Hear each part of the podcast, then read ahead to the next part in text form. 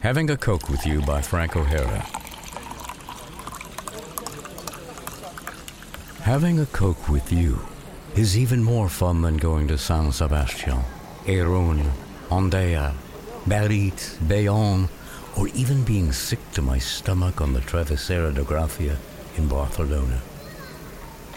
Partly because in your orange shirt you look like a better, happier San Sebastian. Partly because of my love for you. Partly because of your love for yogurt. Partly because of the fluorescent orange tulips around the birches. Partly because of the secrecy our smiles take on before people and statuary.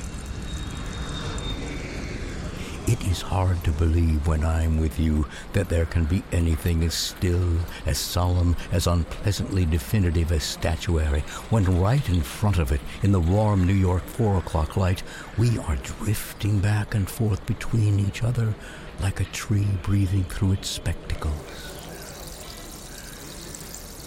And the portrait show seems to have no faces in it at all, just paint.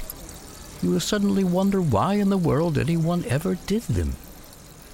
I look at you, and I would rather look at you than all the portraits in the world, except possibly for the Polish rider occasionally. And anyway, it's in the Frick, which thank heavens you haven't gone to yet, so we can go together for the first time.